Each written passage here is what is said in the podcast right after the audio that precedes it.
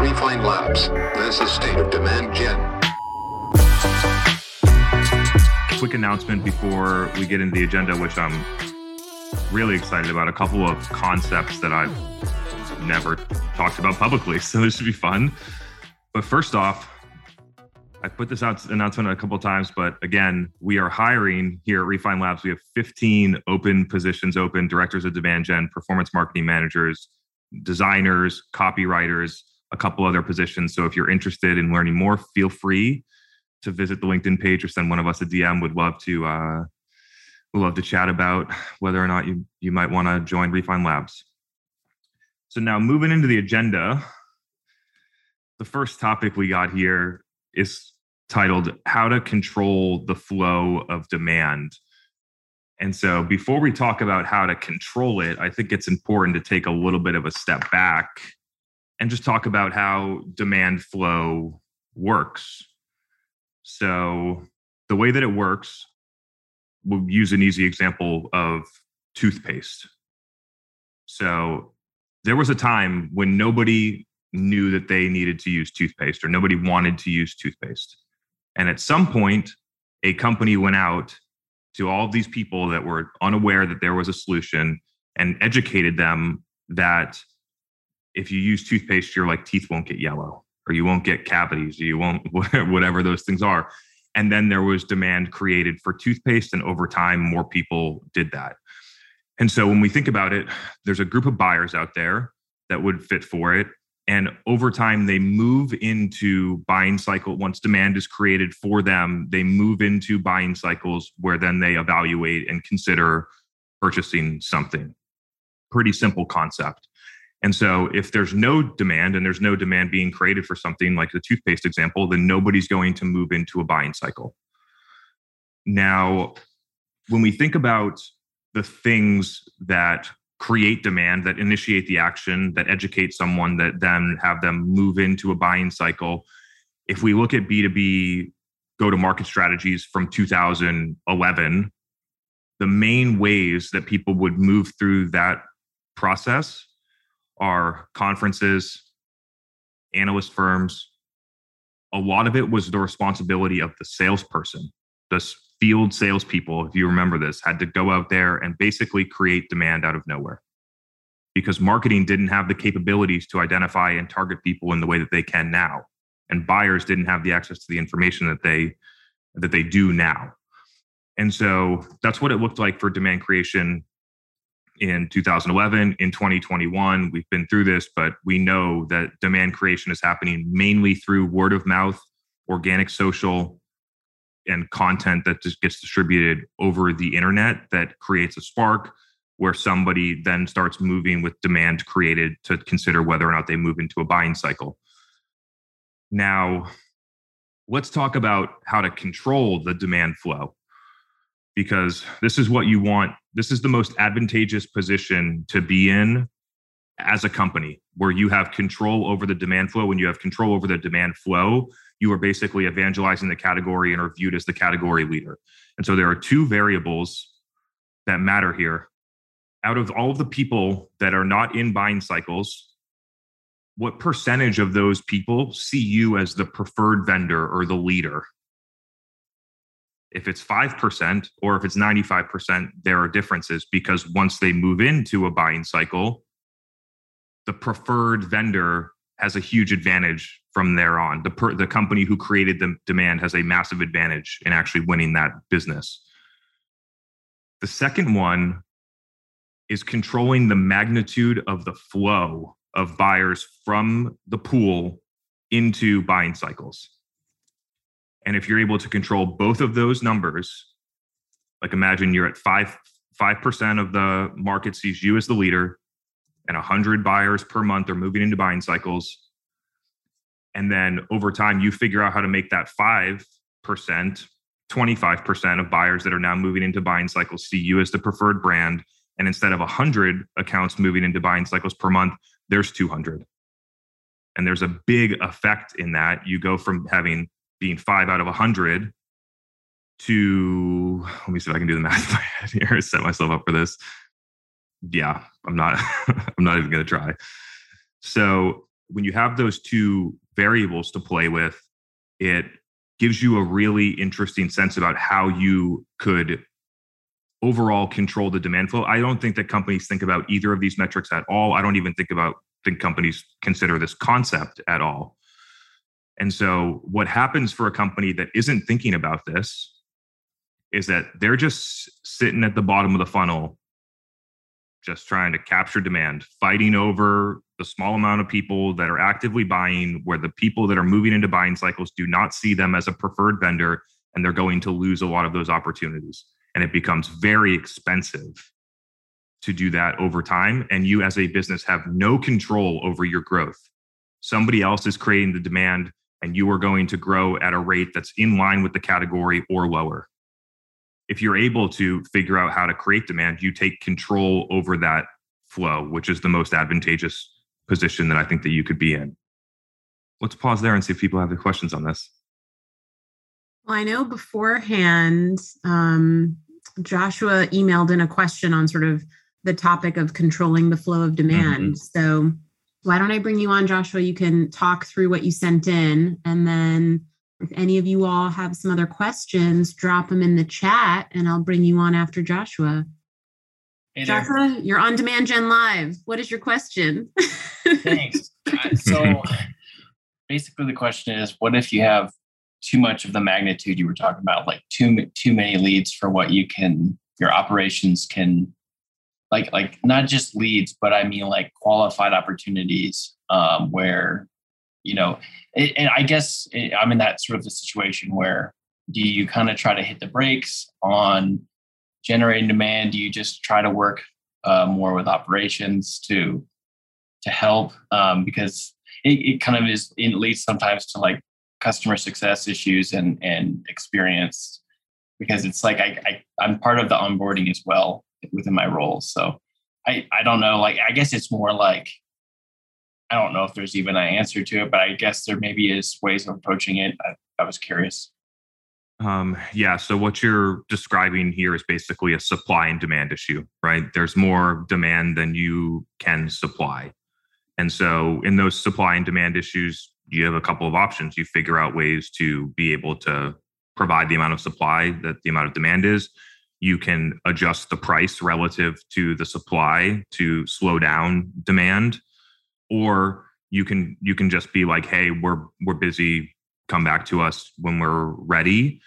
The thing that i want to make clear here is that you don't stop generating demand because the second that you stop the slow degradation of the amount of people that see you as the preferred vendor in the future. And so even if you need to say hey we got too many customers we're not going to be able to work with you for the next 3 months i think it's a good trade-off to continue to create demand in the market and then there's obviously some operational things that you need to work through to figure out how to scale through.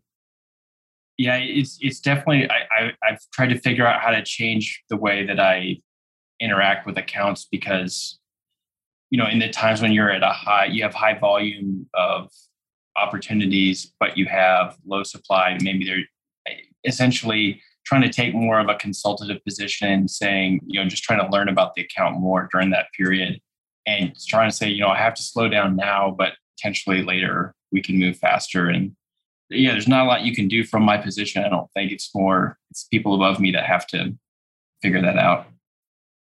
Yeah, I'd be working through operationally how we can service more the demand, or the price is a really interesting lever as well.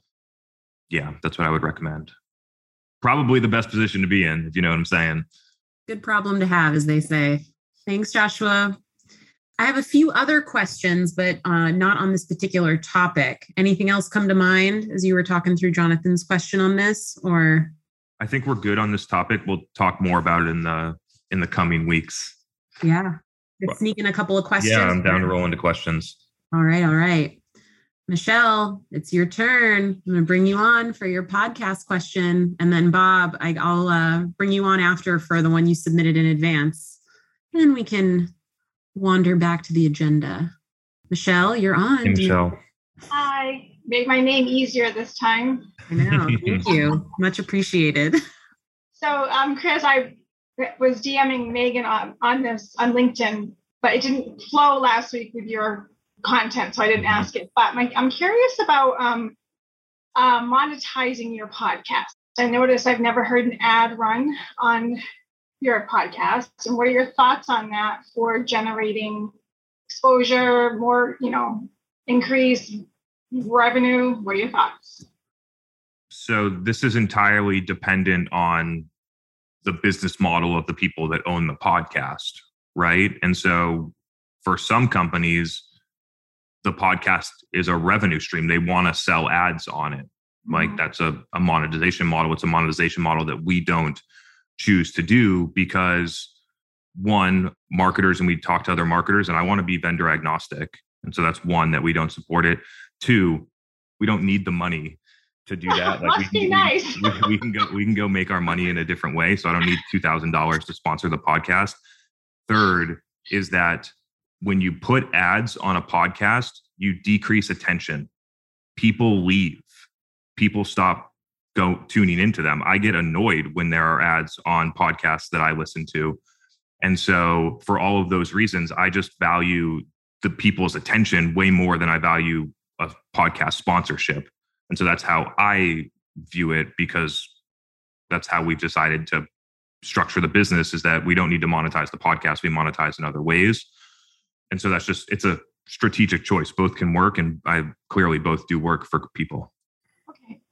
Thank you. um yeah so are you did you have a particular question about like your business's podcast or your own podcast do you want to go deeper in on this Well, you know, I, I've had I've been approached to um, for advertising, but I don't know if I want to go that route. But at the same Mhm. time, it is like a kind of easy revenue stream. So Mhm. I just didn't know. You know, I agree. I don't mind if they're in the very beginning or the very end because I always like jump into the podcast. Like I always fast forward 15, 15, 15, 15 until the meat. But I, you know, if they're making a few thousand off that podcast by doing that, to me, that would be in my in my situation, that would be worth it. But I was just Yeah. curious about your your, your thoughts. Okay, yeah i mean uh, it's not good or bad it's just right. whether it's good for you right so given your like what you just told me maybe you should try it And what I would just add to that too, Michelle, is think about whomever the advertiser is and who your listeners are, right? So, like, if you were trying to think of a filter of like, hey, I think I'm open to doing this, this would be a nice revenue stream. What's going to be the right advertiser that will be a good fit? It's just thinking through, like, if you're the listener of your podcast and you heard this advertiser, how would that make you feel, right? So, put yourself in your listener's shoes and and Mhm. I would let that guide whether this particular advertiser is the right one or not. But it's also totally cool to just do it for the money, for the record. there's, also the people that want to jump on your audience, like your your own competition, want you to plug them. Sure. they'll, they'll pay for it. I've had that. I've had been approached for that, but you know, obviously, I don't. I don't think Chris wants to advertise any other demand gen podcasts out there. So we'll just leave it at that. Good luck, Michelle. Cool. Let me Thank know. you. Yeah, let me know how it lands. Okay. Um. All right. I mean, some more questions are popping up. Can I keep going? yeah Chris? let's roll All right. Arthur, I want to bring you on next. Um, I see you on video too. You are on Demand Gen Live. Ask your question. Amazing. Thank you, Megan. Chris, uh, huge fan of the show. First time caller, I guess. Not Awesome. long time listener. Great to have you here. Thank you. Um, so, yeah, I wanted to go a little hypothetical here. If you were to recruit one of the top sales reps internally to the marketing team and either create like a hypothetical hybrid role for them or slot them into an existing role, where would you potentially put that sales rep? And just for a little context, this happened to me at my company, so I can tell you where I ended up, but I was just curious to hear your your thoughts. who are you selling to Um, directors of gen, I guess. so i would put this role as a community person. They'd be in all of the communities in all of the different groups. They would be engaging on social. They would be present. They would be out there helping a bunch of people. They potentially want to think about responding to comments on ads if the comments are if you're running ads where comments are relevant some channels they're spam and not. Consider uh, high intent live chat like those are some of the things that i would think about doing like it's one to one conversation with people just in a way more scalable way than how people do sales right now That's what I would do. what do you think? What, what do you, uh, do you have something in mind you want to talk through? Um, yeah, I can tell you where I ended up. So we ended up creating like a, a field marketing role, but you hit the nail on the head. A lot of it is it's almost in between partnerships and demand gen. And I'm trying to, I was already an active member in a lot of these communities. So they basically noticed that and were like, keep going. And with all your talk of the dark funnel and all of that, I was curious to hear where you would potentially slot this person. But yeah, I think you hit the nail on the head. That's that's kind of what this role was was created for. Nice. Yeah, I think that's smart. Cool. I love that. So maybe that wasn't a hypothetical. Still a great question. uh, one of my favorites, Anna. I'm bringing you on the show. She's got a really good one for you, Chris. I think you're going to like this.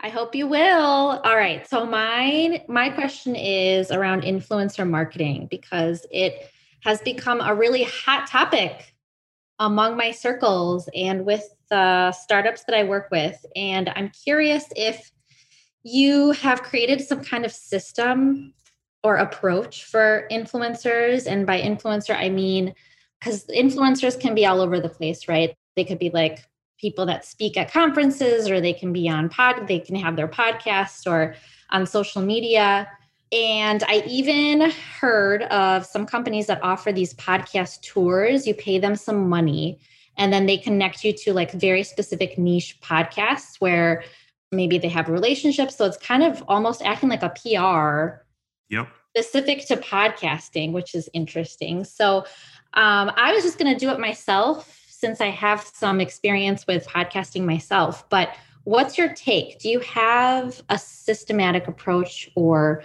thoughts on this? Specific to podcasts or just generally?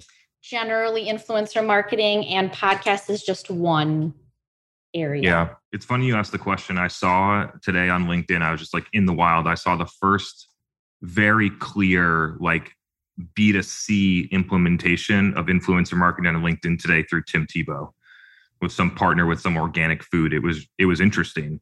Um, I had never seen that on LinkedIn before, but it was a B2C brand that was driving that through Tim Tebow onto LinkedIn, who has a lot of awareness and engagement there. So that was it was just interesting to see that you asked the question. When it comes to influencer marketing, one point, like, yeah, like somebody could have a podcast or they could speak at conferences, but an interesting thing to think about is that everyone can influence things. And as it developed, when I was doing this in 2016, 17 on Instagram, the best people that made the most impact for the least cost were what people called micro influencers that had less than 10,000 followers, that had an engaged audience, that sometimes you just give them a free blanket and they'll post about it a hundred times. They're like, thank right? you. Yeah, like like stuff like that. And so it's just something interesting for people to think about because they think influence and they think they got to go get Tim Tebow or Dave Gerhardt or somebody. And there's a, a lot of people that would be able to do it. So when I think about like the ways that you could do quote unquote influencer marketing, like uh, content collaboration is a like clear and easy one that I think a lot of companies do right now. So you have content collaboration, there's potential event marketing. I think there's a play for user generated content so like how do you take people that already use your product and let and then and they already create content and let them create content about your product? So I think there's a, a really authentic play there. I don't think the like pay to play, pay to post type of game is going to play in B2B. I don't see that is how it's going to I just think it's to a place where it's so inauthentic that I think B2B brands would stay away from there. But when it comes to a like a system around it no we don't have one. It's opportunistic build a lot of relationships always find opportunities to collaborate with people. We have the podcast right? So there's like if you think about us we're doing influencer marketing all the time without really thinking about it it's just ingrained in the strategy. Yeah like with you you doing like the every couple weeks with dave gerhardt right? Mm-hmm. then you're able to tap into his audience and he taps into your audience and you kind of play off of each other in that way. And it's it's an event mm-hmm. right? So that's event marketing. That's helpful. And the micro influencers is important too because it's it's like people that have 5000 to 10000 followers is great if they're targeting the same people that you are targeting and after the same mm-hmm. mission or message that you Mhm. are. So It's actually surprising that you say it's a like a hot topic with the companies that you work with because very few companies that I interact with are even considering doing this in a like in a robust program type of way. That's because I propose it. because I I'm the one that kind of drives the strategy because they bring me on to help them prioritize their channels. Mhm. And so I have a say. I don't think they would come to me. I don't know, Yeah. but chances are they would not be as likely to come to me and say, "Hey, I'm a B2B SaaS startup. Can you help me with my influ- my marketing influencer strategy?" Mhm. So, yeah. Companies are going to really struggle with it because the best way to do this is non-transactional which then foregoes tracking and that's why they won't do it. So what they'll do is they won't do influence they'll do affiliate marketing not influencer marketing with some type of like code or link or something dumb where like in order for somebody to get credit for their impact somebody needs to go direct response and do that right now for 50k ACV SaaS or something. And so that's why a lot of the companies that I interact with don't do that. And even if you like use self-reported attribution and other things, it's probably not going to be the one that comes up. Like, oh, you know, that person Jimmy one time posted about that thing. That was what I that's how I heard about you. With this type of work, I feel like B2C companies buy into it a lot. And because they don't think as transactionally as enterprise SaaS organizations, but yeah. Yeah, I, I just want to say that, like, I personally know it works because with having a podcast, you probably tried it too, is in order to get more people to listen without having ads, you have to get on other people's podcasts. It's the same strategy. Then they hear you and they go and listen to your podcast, and then your reach increases. That's kind of how to track it, right? Your reach increases for the show and then your website visits probably increase and then your linkedin posts because now they're following you on linkedin i mean it's all interrelated It's a very So- logical way of looking at it, but that is not how executives of software as a service companies look at it. it's just not. They're like looking for their attribution model inside of Bizible to say, you know, Jimmy, the influencer, drove this deal. And it's just the wrong way of looking at it. It's not that the measurement's broken, it's the mindset of what the measurement should do is what's broken. yeah We're working on some things to solve this that honestly just involve like a good dose of common sense. yeah awesome well i'll report back Cool. so Yeah, thank yeah, you let so me know how it goes. Great dialogue. Thanks for coming on. Wouldn't be Demand Gen Live without Bob. I'm going to squeeze in two more questions and then we can get back to the agenda. What's up, Bob? Bob, yo, Hello. How you guys doing? doing great. Good to see you. Great. So I had a I had a question I was hoping you could help me with for um, calculating uh, CAC payback. Essentially, with our upfront contract values, they're very low margin because we're reselling OEM equipment in order to Mhm. enable our telehealth services on the backside where it's a professional service. And so our annual contract values is a you know professional services margin, right? Mhm. So in terms of our upfront contract value, if I use the total contract value, I just think it's kind of deceiving towards like a marketing CAC payback versus just using the margin that we're making from those sales. And using the margin alone, we have a six month CAC payback right now on a 12 month look back. So mm-hmm. for the past year on all the advertising spend, generated a six month CAC payback on the margin. If I use the total contract value on the upfront contracts, then it would be like a month or less. It's just deceiving to me because it's not revenue, it's not it's not profit. I wanted to get your take on that. If I add in the once I add in like an estimated annual for the contracts we've signed, the CAC payback's like two months as of right now. So it's like seems like a winner to me based off of what you said in the past. I'm just trying to get my ducks in a row in order to justify uh, allocating more budget towards this like year long test we've been running. Yeah, that's a winner. If the calculations are all like what you just said is correct, it's a winner, right? So the reason that companies use CAC payback, not margin, is because software company gross margins are 80 plus.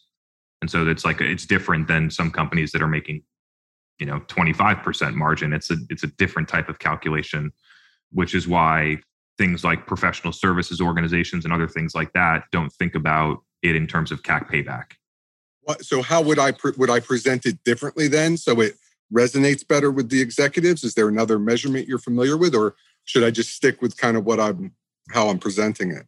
So, if you plan on having this customer be recurring for a extended period of time after this, like the low margin piece is over with, then I think that that CAC payback is a good way to look at it because once it's paid back, all it is is profit less operating expenses. Right. So um, I think that's a good way to look at it. Another way that you could frame it up is just how much it's costing you to get a customer, which could help people understand. So it's like, look, we're a whatever a two month CAC payback on a 50 take deal. Just like guess here, like our our total customer acquisition or our marketing advertising customer acquisition cost is seven and a half thousand dollars to get a customer that's going to pay us fifty thousand dollars in the first year, and we expect at least two hundred and fifty k lifetime value for seven point five thousand dollars.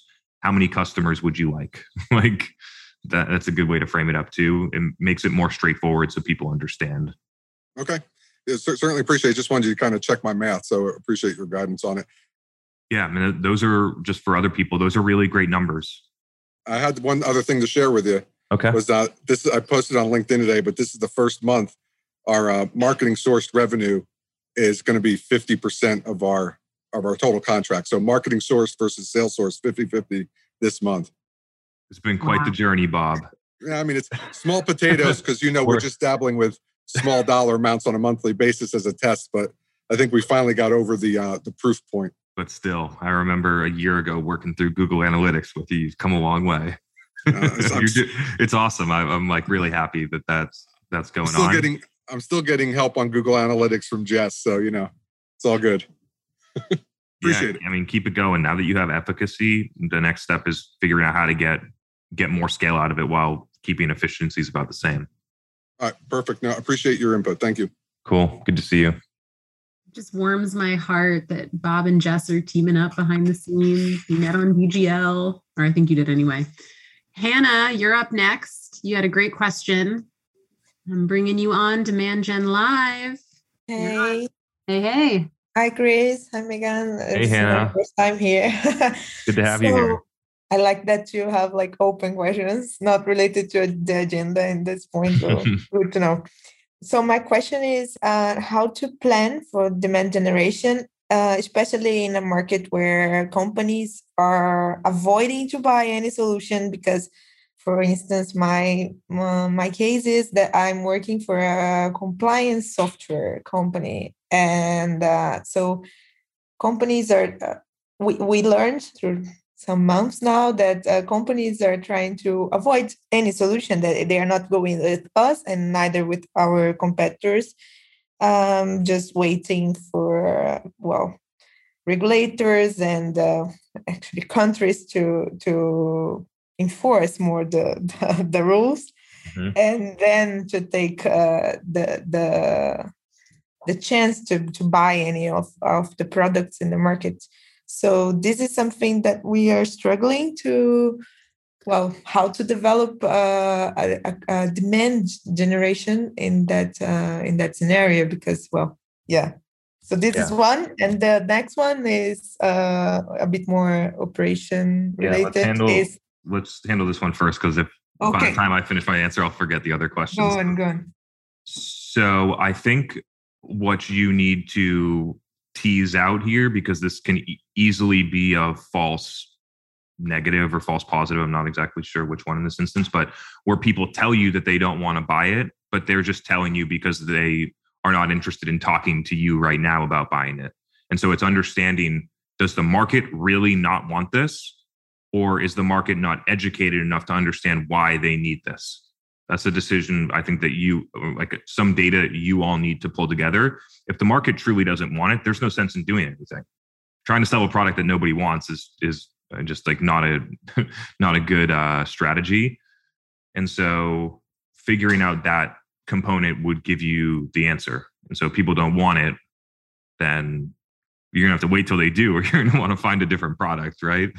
But if they just need to be educated, then you need to understand deeply what they need to understand. If you think about from Refine Labs perspective, like there was nobody out there that wanted what we were trying to offer.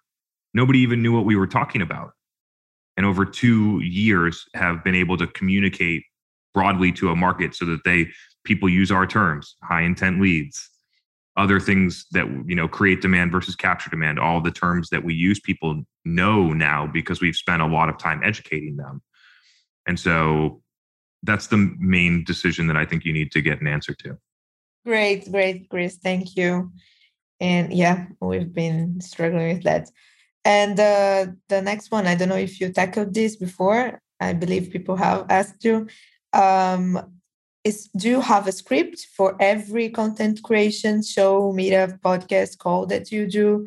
How does it work? And uh, when things well you have this this moment now that people ask questions and then it goes quite off the mm-hmm. agenda and how to come back. That's that's my question. Yeah. So zero script. If i'm doing a keynote i got a couple bullets couple bullet points to make sure that I hit the couple points that I'm on when I'm doing Demand Gen Live. I have the, you know, I have the agenda here, and then I write a couple of notes 10 minutes before I come in here of just some points that I want to hit on. But I believe that because we create content so frequently, that scripting it would actually have a negative outcome, not a positive outcome. That not scripting it allows me to go into directions that I've not communicated before, or try and explain things in ways that I haven't before. So it creates like a free flowing way to communicate. So that's my personal preference when people like try and have me come to a like podcast prep call so that they can prepare themselves to ask me questions. I'm like, do your own prep. One, I don't want to spend 15 minutes of time to do work that you can do on your own. And then when people send me like a list of questions or things in advance, I prefer not to read them. Like they're in my inbox and I just pass by it because I feel like my answers actually come off more authentic and they're better when I don't know what's going to be asked. And so that's a, that's unique, right? Like so the things that I just laid out are I would say that a majority, 90 plus percent of people fall in the other camp. They want to know the questions. They want to have the prep call. They they want to do all those things. But people that do it frequently, that understand what they're talking about and are really into content creation, don't want to waste 15 to 30 minutes to do a prep call or look through questions. One thing I would add for you, Hannah, is depending upon who you're working with and who is delivering the content or delivering the messaging, I would ask them what level of preparation that they would feel comfortable having so that they are confident in whatever they're doing, right? Everybody is different. Some people mm-hmm. just need some bullets, some people are better off the cuff, some people would want to spend more time writing out more like long form talking points, potentially a script. So just remember what your end goal is is creating great content understand the people that are going to be doing it and what they need to deliver the output that you want. And so i don't know if there's like a one size fits all answer here but that's how i would think about it because there are a lot of variables there are a lot of mm-hmm. different types of people. So hopefully that's helpful. Totally. Yeah i was answering for i thought the question was about my process. So that's my process but totally echo megan. Like it's people run 100% scripted videos and do great other people completely wing it anything in between. So it just depends on what works for you. Thank you. Thank you, guys. Very helpful. Thanks, Hannah. Thanks, nice Hannah. to have you on. All right. Let's go back to the agenda. Which of the yeah. other topics is uh Let's trickle back in your name? Yeah. We're gonna talk through the the three levels of intent. And this is probably gonna be a an unexpected kind of like track that I'm going on here because it's way different than the messaging of the technology vendors and the analyst firms that get paid by the technology vendors and all of that different stuff.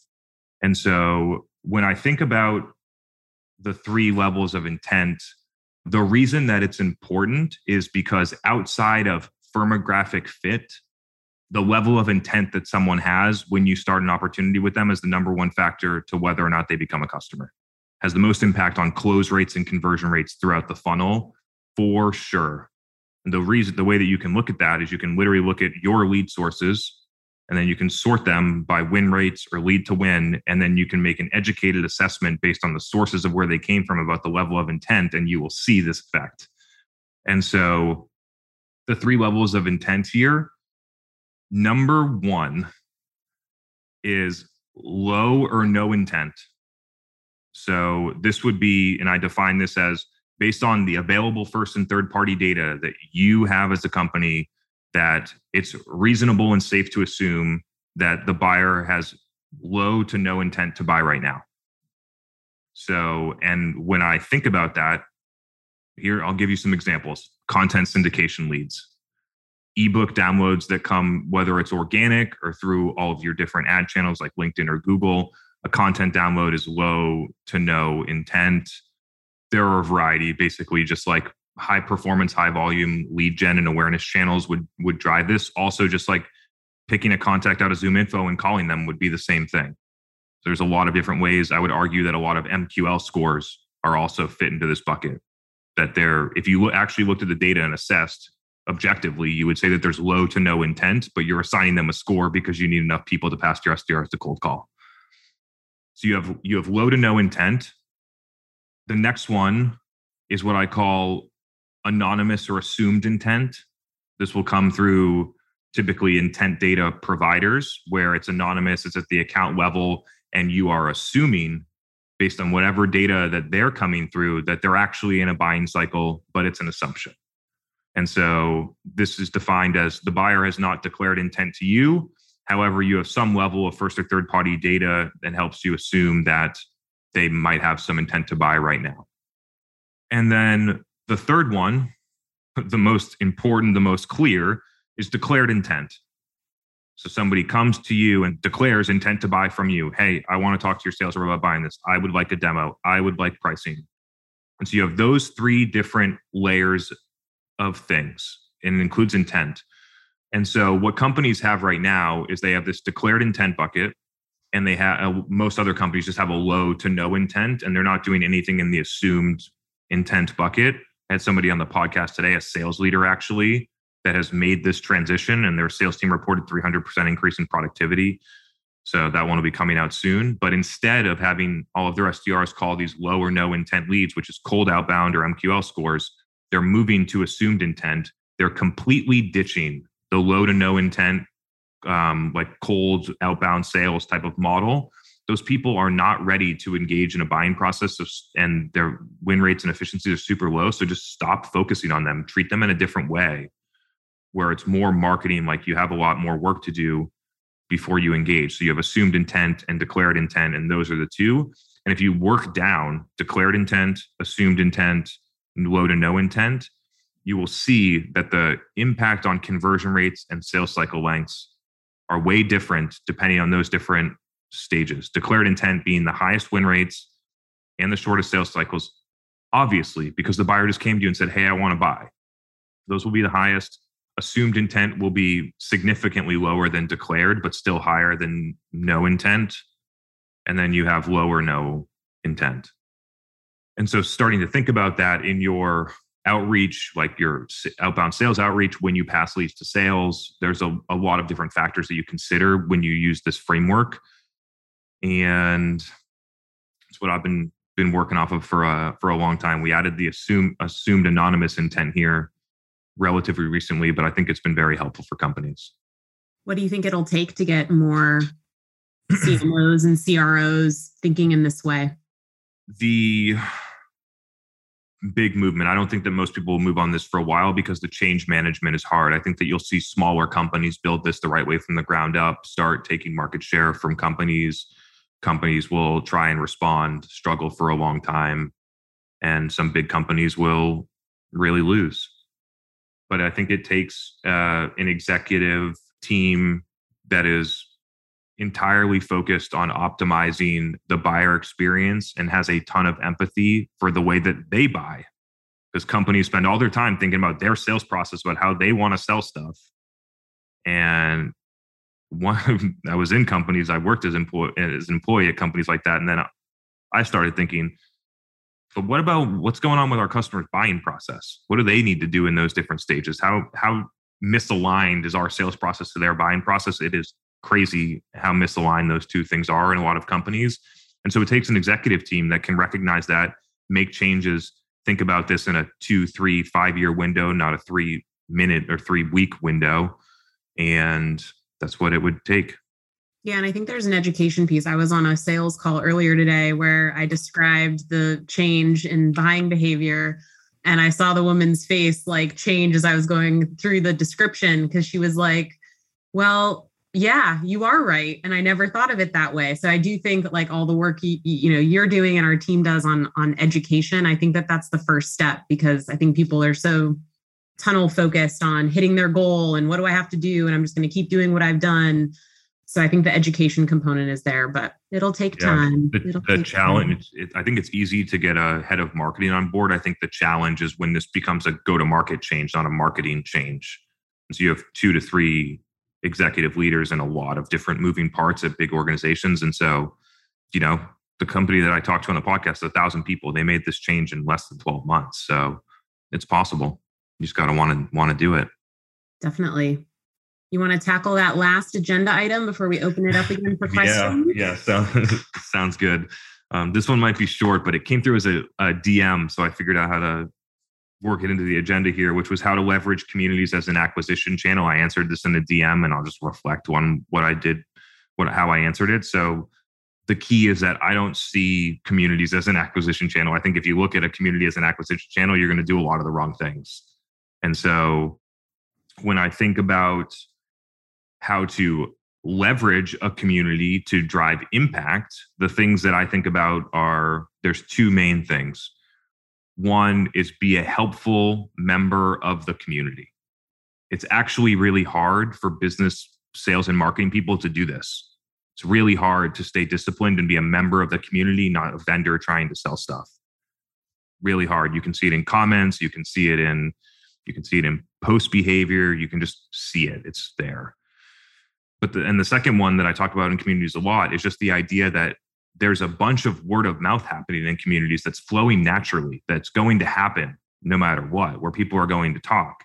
And so it will work back to how to control the demand flow. You control the demand flow you're in the thing. When people are talking about buying the category they're asking about did you buy you? Did you buy gong? Did you buy this? Like that's what they're they're not asking did you buy conversational intelligence? They're asking people do you use gong?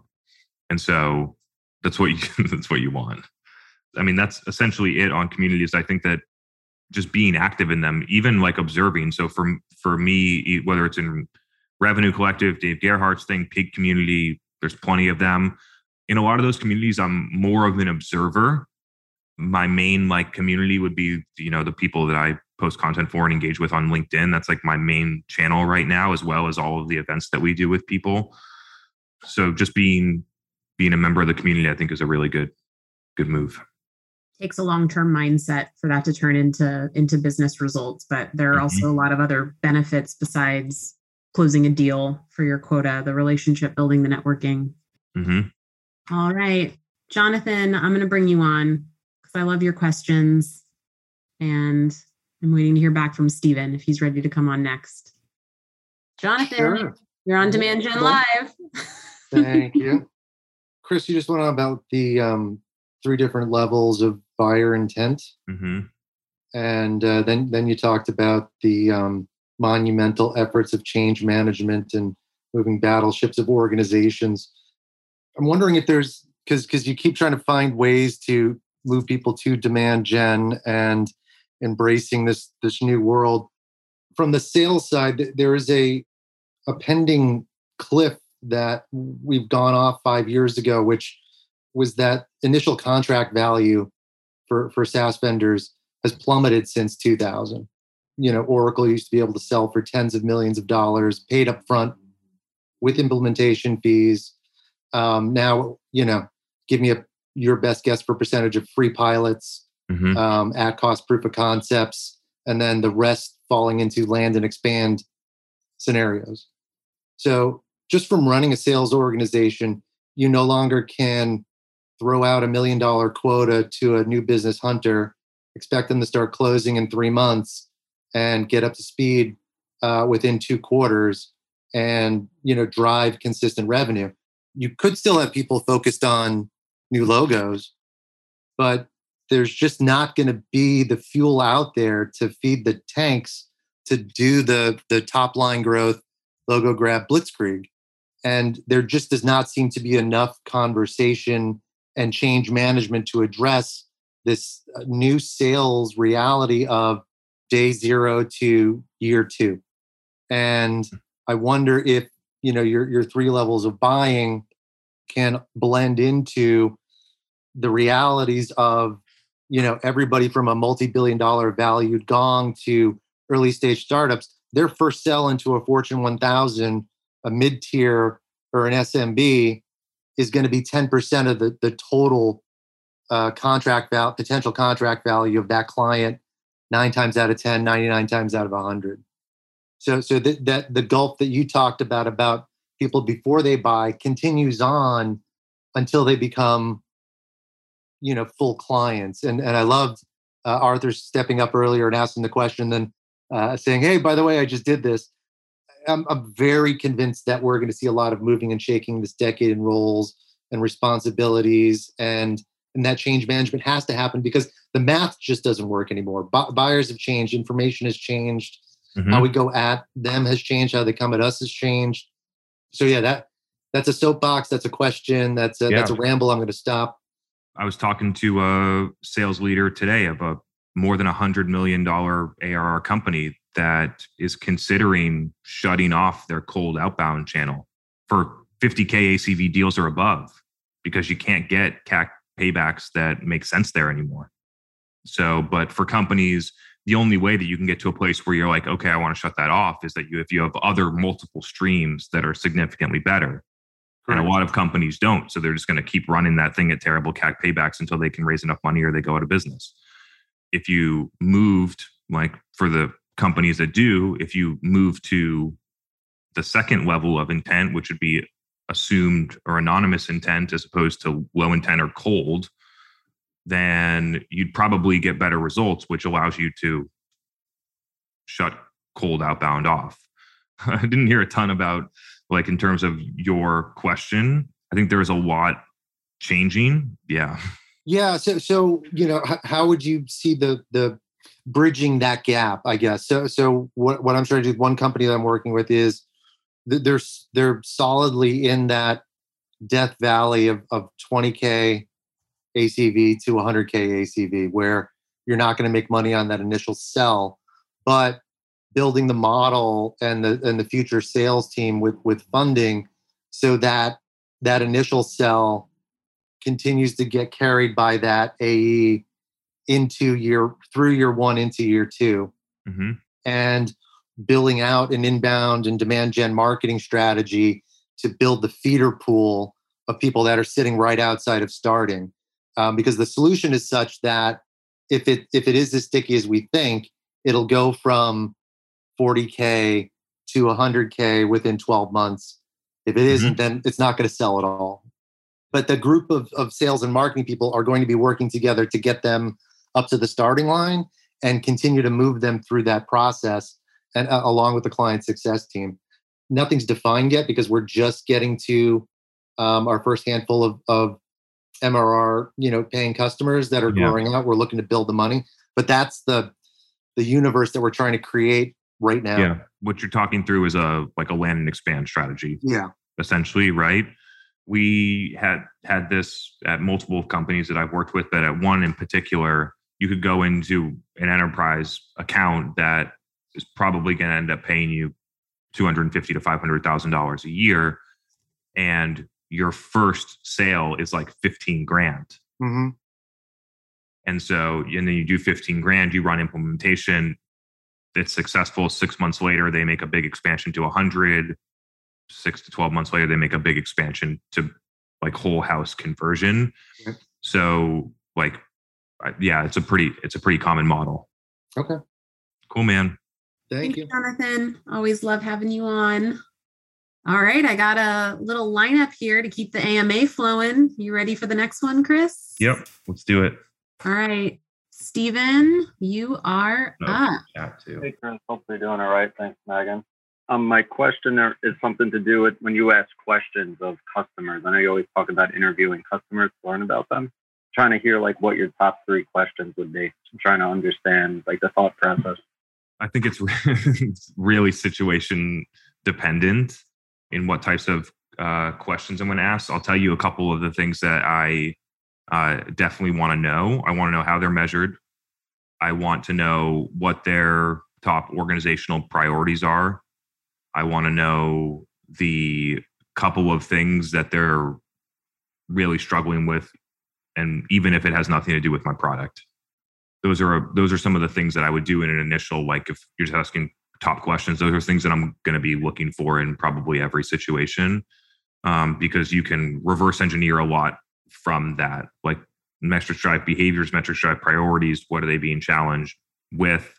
It helps you understand how where they prioritize your solution relative to other things that they could be doing. Those are some of the things that I would think about. The next kind of layer, I'd be looking at what do you think about the category? Where do they sit in there? Are they using us? Are they using a competitor? Are they using a alternative category to get the same thing done? Or are they just doing nothing? Like I'm going to try and figure that out. And then I'm going to try the main part of qualitative research and the biggest value is when you get to ask why right so it's not uh, like it's nice to have the data point that says they use our competitor or they use the status quo but what i really want to know about is why and so when, when you're doing the question cycles it's like you know what metrics are you scored on? How do you feel about the those metrics? Why do you think that those are your metrics? Do you think that those are the right metrics? What would you change them to if you had say right? Like it's about taking those question patterns and trying to dig deeper into what the person actually like feels. Right. So if they were a customer you might not even ask them any questions about your product. From a customer standpoint when i'm doing customer like market research it's typically when i'm relatively new in the organization and i'm trying to understand the, the gaps between what customers believe and what people that don't use the product believe and then i'm trying to get in there and understand different segmentation models for customers that our company hasn't figured out yet. Oh. And so, because a lot of companies won't go through, and a lot of mark most marketers won't go through the effort of doing that. And so, what they look at when they segment is, oh, company size, industry, like the basic firmographic data. And there are way better ways to segment customers than that. And so, I'm looking, I'm going to look for that because then you start to figure out, okay, this is the reason why. Like, they sell a product that costs between this and this much. This is why it's perfect for us. There's a solution that's above. They don't need anything at the bottom, but when they're right in this middle, that's why, or whatever reason that you find. And so that's that's what I'm looking for when I do market research is the segmentation data that tries that finds the segment where you have an unfair competitive advantage. Okay, great. No, I thank you for explaining. Much appreciated. Cool. Thank you. Good to see you, man. Yep. All right. Um, I've got Catherine. I'm going to bring you on next. I think you had a question going back to the topic on communities that Chris hit. You are unmuted. Hello. I'm actually quite glad this swim meet was canceled. I wish I was able to come more often. um, it would have been the seventh swim meet in 21 days. It, it's Whoa. insane. Anyway, yeah, it's too much. Anyway, getting back to the question though, I'm in a lot of communities and some of them are fantastic and some of them aren't. I a mm-hmm. thousand percent agree with the it's not an acquisition channel. Which communities do you think are doing well? And what are the guidelines that you would say if you were going to start a community? Obviously, this is a great one here, but if you were going to start a community, like what are the uh, essential elements that would make it a success? Yeah, so I don't feel like I'm in enough of the communities or have made enough of an assessment to be like, these people are doing awesome, these people aren't. Like, um, the only insights that I get are from what other people that I listen to tell me. It's a really interesting data point when 10 people tell you that this community is no longer good because of this reason. And it's the same reason that 10 people tell you. That's an interesting data point, but it's not something that I source myself and it's not my thoughts. So I'm just going to kind of keep it at that. Yeah. And then what was the second part of the question? Uh, if you oh, were started, like obviously I see this as a community, but if you yeah, were going to really go all in in a community, and you were recommending for your clients or whatnot like how, what would be the process you would recommend your clients to how would they build a community in the best and optimal way? So i think the the number one thing that i've been thinking about that i'm not sure a lot of other people think about is that the monetization model of the community is the reason that it breaks. And so if the community is built around charging $10 a month or $1000 a month or or whatever in order to get members in. Eventually, they're going to want to scale that revenue and they're going to let more people in and the quality of people is going to degrade there's going to be too many people in it's going to be a bunch of noise and then people are going to tune out that's what happens in a lot of the that's what a lot of people are telling me about several communities that exist right now and so i think the key for companies is is one you have an i think you have a distinct advantage being that you don't need to monetize the community in that way. So therefore, you aren't going to run into that challenge. Therefore, you can be more segmented. If you wanted to be, you could be more selective. about who you let in, which are all good ingredients to set you up for success. I like the starting point of content 1st Mhm. not community first. I think it's the reason that it brings people together is because it's valuable and then you get the community out of it. I think it's easy. I think it's an easier entry point for companies Mhm. than trying Yeah. to just pop up a Slack group or something, Discord or something else, right? So figuring out how to do that, it also plays into our like con- overall content strategy and things. So it works in that way as well. And I think when you think about the content first, it's truly about doing something that's that's valuable for people where they wouldn't Mhm. need to be a customer in order to get value out of it, which I think a lot of companies struggle with. I'm in far too many communities. I'm inspired now to scale back on some of them. And I've made a Goldilocks analogy where some were too big and some were too slow. And I hope to find the ones that are just right. So thank you for your thoughts. hmm It's hard to find the one that just is just right. Oftentimes, Yeah. you find the one that's just right for a period of time, hmm and Yeah. then Yeah. that wave passes. Yeah, Yeah. It evolves. Yeah. it evolves. That's a good way to put it. Thank you. Cool. Good question. Good to have you tonight. Hopefully, you can come back someday soon. Max, I liked your question. I want to bring you on. You are live. Hey Megan, hey Chris. How are you? Max, good to have you back. Thanks. So, two questions about assumed intent. Um, the the first one is when you when you say assumed intent, do you mean like primarily based on data from the vendors like the 6sense and TechTargets and others, or there is something else? And then the second one is how do you draw like a clear line between no intent and like assumed intent because it's sort of a blurry line right? Like especially when you work with these vendors like sometimes like the categories that they offer you know their data in they're they're they're too broad. So it's not really like a one-to-one match for your product.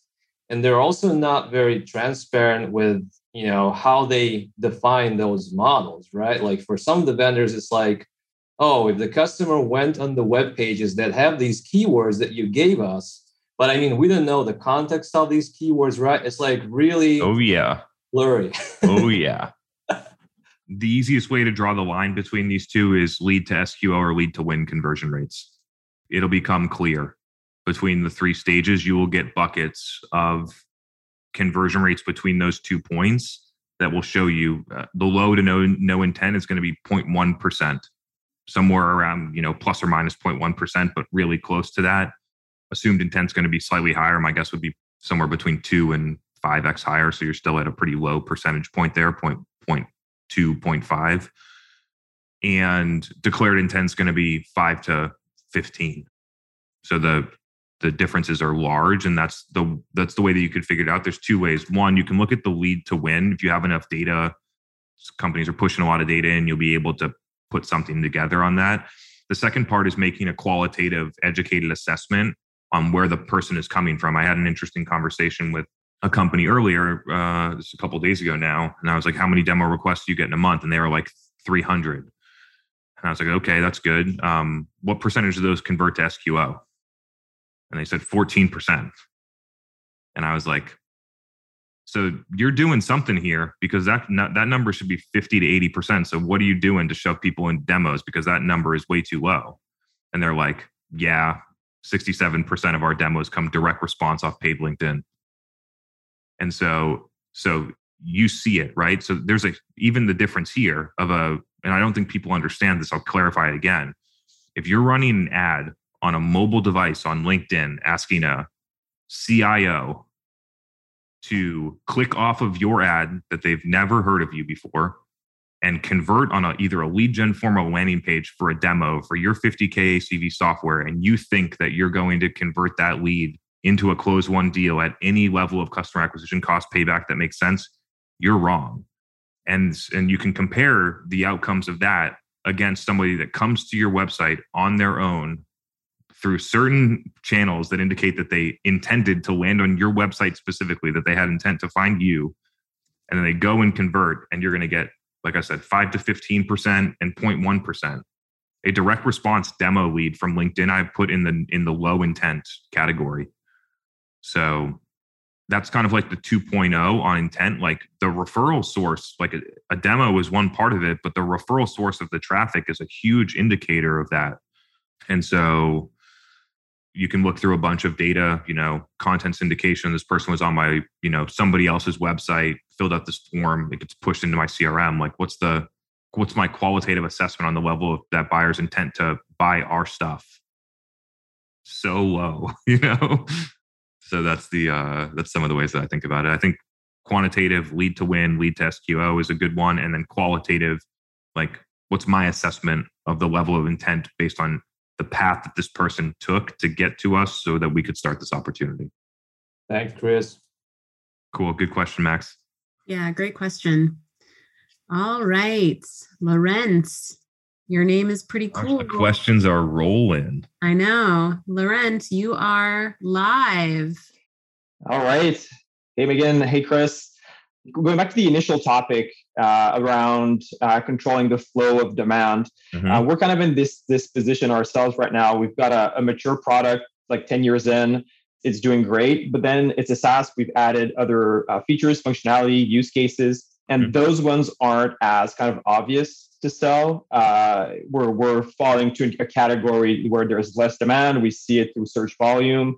It's, uh, it's a little bit lower. Uh, we're selling to the same target audience, B2B. Uh, yeah, just wondering, like, we have got like our ideas where to start, but curious to see your take. Like, where would you start if you kind of like started? You you needed to start to take that opportunity to to be the ones uh, controlling the flow of demand for for a category.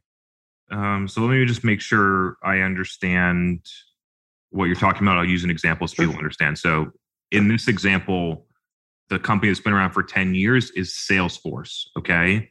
And then you're building extension products like CPQ and ecom and other products. Am I getting that right? Or am I? Yeah, pretty much. Yeah. Pretty much. Yeah. We're, we're selling to, just to be more precise, we're, we're, we're selling to IT teams uh, and essentially, we're, we're still selling to IT administrators, but we're helping them do different things and kind of like their, their day-to-day job. So the things that we're trying to sell now, uh, there's a little more education to do around it. Like it's like going mm-hmm. back to your toothpaste example. It's like they those people don't know that they don't need to brush their teeth. Obviously they, they do, but uh, you, you, get what I'm saying. We, we need mm-hmm. to kind of like educate them on the need for the product. We see that there's interest for the product, but yeah, it's just a matter of, of, of generating that demand for those new kind of functionalities for for the product. Yeah, there's established demand flowing for your core product, but not as much demand for the extension products, which is going to fuel growth now that the original category is mature. Exactly. Yeah. So the solution here is to control the flow of demand for the the extension products to make people seek them out on their own. And so the way that you do that is companies will typically like and i'm sure at this point now you can just like you can sit back and wait for the demand right? And a lot of a lot of enterprise companies fall into this bucket which is why i highly suggest that most people that are listening to this podcast do not get advice from enterprise companies because they're in a mature category with an established brand and that does not translate to your 30k or 30 million dollar arr saas business. And so you're not going to be able to just sit and wait for these things to happen. So there's a couple of options of what's going to happen. Somebody else that sells a similar product is going to create demand for that thing, and then you can try and just like fight over and steal a little bit of what they've created. But the way more advantageous position again is to go out and create it yourself. So when you create it, you need to have a a content strategy to educate people. You need to have a clear understanding about who those people are. You need to have a clear understanding about how you're going to be able to deliver them information so they actually consume it in a way that they like. And so that's some of the things that I would think about in the education phase. Like you need to evangelize the idea of what you're doing, not the product. It's kind of like what we, are doing at Refine yeah. Labs. Like I'm basically helping companies understand that you need to go out and create demand the days of sitting back and wait waiting for someone to search you and run your HubSpot strategy are long over. You need to go out and create demand for your product and your category if you want to win today. And that's basically what I'm evangelizing. We talk very little about Refine Labs actually. And I think that's what that's uh, something that you want to mirror. So what's the thing that people need to do that you're like offering as a category or a top level name that's not branded versus what they do right now? Okay. No, that makes sense. let's let's go through it. We can work through this entire example. So, what would you classify as the category of what you're one of the extension products you're selling? Where where we do, um, let's say uh, we're in the Microsoft uh, industry, so we're a kind of like a third party vendor. Mm-hmm. Uh, we sell, um, let's say, a Microsoft 365 governance, for instance, is the new the new tool that we're that we're selling. Okay, so you're a Microsoft reseller. Well, we're not a reseller. We're an independent software vendor. So essentially, our products kind of like bundle Work over what Microsoft offers Yeah, to add okay. functionality. Yeah, like an like an add-on to Microsoft products. Right, exactly. Okay, great. Yeah. So, and then what are people doing right now? Like without your product, with this the governance add-on, what are they doing? They use stuff that Microsoft has kind of out, out of the box that kind of falls short to what they're what they're trying to do, uh, or they just kind of suffer the consequences of, of not doing proper governance. Yeah. So I think you need to educate people on a couple of things. You need to educate people on the gaps of what Microsoft's product are that expose them to risks or you know prevent them from capitalizing opportunities. Like people need to understand that.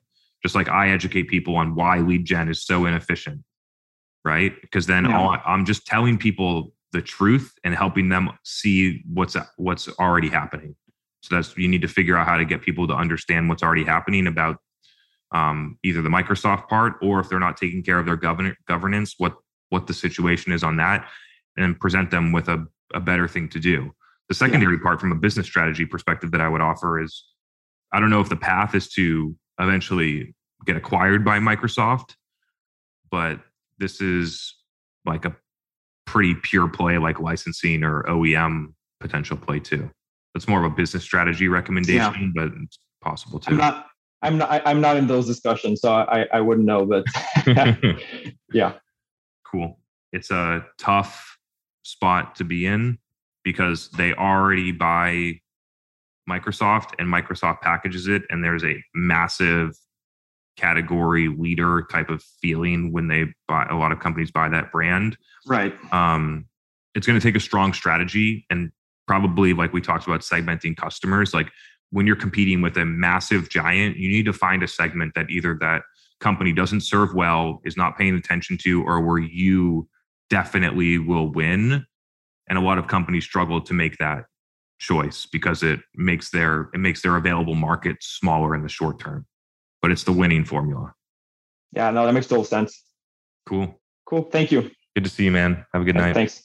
Thanks, Laurent. All right. Another one of my favorites, Bob. I'm bringing you on. He had a follow up question to one of the points you made earlier about demo requests. yeah Hey, Chris, I just wanted to better understand what you were saying there because my whole playbook right now is uh, paid Facebook to contact or demo requests. Mhm. On our site, I've asked you previously what were good numbers for contact request response rate because my CEO has always been disappointed with our contact response rate, but we're at 60% contact response rate, meaning they've submitted a contact form and they actually respond to my follow up phone calls or emails. Hmm and we're converting out of that 30% to book demos. But i found the direct book demo like i have a calendar link right to my my calendar. They can schedule a demo. That actually currently has been our highest intent i mean i have a long sales cycle here 12 months plus Mhm. on average. So the paid social you know it's been like it's it's almost a one month sales cycle it's like 10x better than what i've been able to track on average since i joined the hmm. company so to me, it's been like that's my whole playbook. So I want to better understand what you were saying that it's low intent because maybe there's something else I could be doing that's higher intent, or does it apply differently to paid Facebook when you've been running this in aggregate over a long period of time and kind of reverse engineering that sales message over time? Yeah, actually, I'll be direct. I've I've never seen it work in like multi-stakeholder complex B2B sale. It's possible that some of your deals you're basically selling to one stakeholder, which may make it interesting. There's another thing that I've been seeing where there are certain offers where it's basically like partner with us and you'll you'll make more money or do this like and you'll get fifty thousand dollars. Like take advantage of these tax credits is one that I'm seeing a lot where it's basically like free money.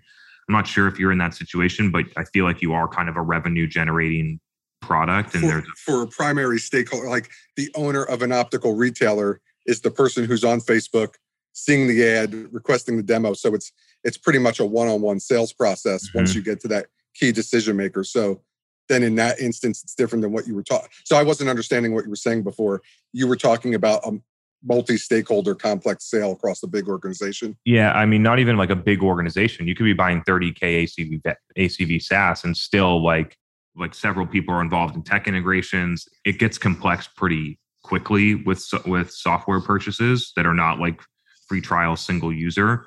So that's some of the information that we have. I'm actually surprised how like strong the contact requests are. A, a couple other variables that might influence this are perhaps you're a lot more direct about what they're getting in the ads. That could be one. Perhaps your follow-up time is strong stronger than others. But I think that software companies do this, right? Like I think a lot of companies when they're running this do strive to follow up within five or 10 minutes and still see these really poor conversion rates. And so I think that whatever you're doing is working, but I want people that are listening to understand that it's definitely an outlier based on my experience. Okay. All right. Appreciate it. Thank you. Yeah. If it's working, keep doing it. Means I you're mean, you, extraordinary, Bob. the, the, messaging is now on point and the, um, the targeting is, is on point. But no, and from a serious standpoint, um, it is, you know, MySpace is healthcare targeting, you know, a business owner specifically. And mm-hmm. while there may be multiple people involved in an implementation, ultimately it really is, I'm, I'm dealing pretty much one on one or one on two with the, the, the business owner and their manager. So it's, I, I joke it's beyond a complex sale. It's a very complicated sale, but it is only with one or two stakeholders within an organization. So that's probably the reason. And mm-hmm. the, the messaging is pretty much all about increase your revenue with our solution. So it's getting that key decision maker to take some action. So maybe that's the reason. Yeah, that makes sense. There, I mean, there's a lot of companies that I've audited that sell like four thousand dollar deals that are single stakeholder that still can't get this done, at least at a level where, you know, you're not spending twenty thousand dollars to acquire a four thousand dollar a year customer. So yeah, no, it's interesting. I mean, our our annual our upfront contract value is like seventy five k on average. Uh, but you know, it's equipment for their offices. Mm-hmm. So it's it's just it's, it's I mean, it's not B two B SaaS, but we're also all software, and they are a business. So I joke that it's kind of B two B SaaS, but it's still in it's telehealth, so it's yeah. a different solution. So you know, definitely appreciate your insights. Thank you. Cool. Thanks, Bob. All right, I'm all tapped out of questions. So all right. Closing thoughts for us tonight, Chris. So I'm going to keep going on the demand flow. So expect that in future episodes. I think there's a lot to learn there. I think there's a lot of layers to peel back. I introduced the concept today just about how it works. Like how I told this story on the podcast where I just woke up that random Friday. I don't think not, I, I don't think on the podcast. woke up some random Friday at three in the morning, couldn't go back to sleep. Like walked around for a little while, was totally unproductive. It was like five in the morning. I got back and I just like, I don't know, something hit and I just sat down and typed on my computer and wrote diagrams and drawings and came out with like a 26 page document of like this is what's going on. It was pretty cool. We're gonna we're gonna publish it in the future. And part of it was like the one of the main introductory points that I'd never explained before is like this is how demand flows. There are people, something happens, then they move into buying cycles. You need to figure out what to how to be that thing that moves them into a buying cycle. And so I think there's a lot more that we can think about and talk through at a executional level, but we set a good foundation. And um, always great to have everyone here. Hope you have a great rest of your week, and we'll see you next Tuesday. See you next Tuesday, everyone. Have a good night. Bye, everyone.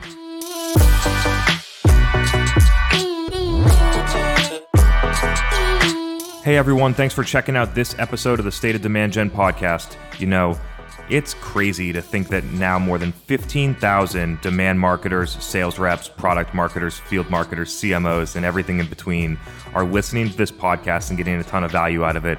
And so, if you've been listening to the podcast and you've been getting value out of it, I would really, really, really appreciate if you could leave a rating in the podcast section. It would mean a lot to me.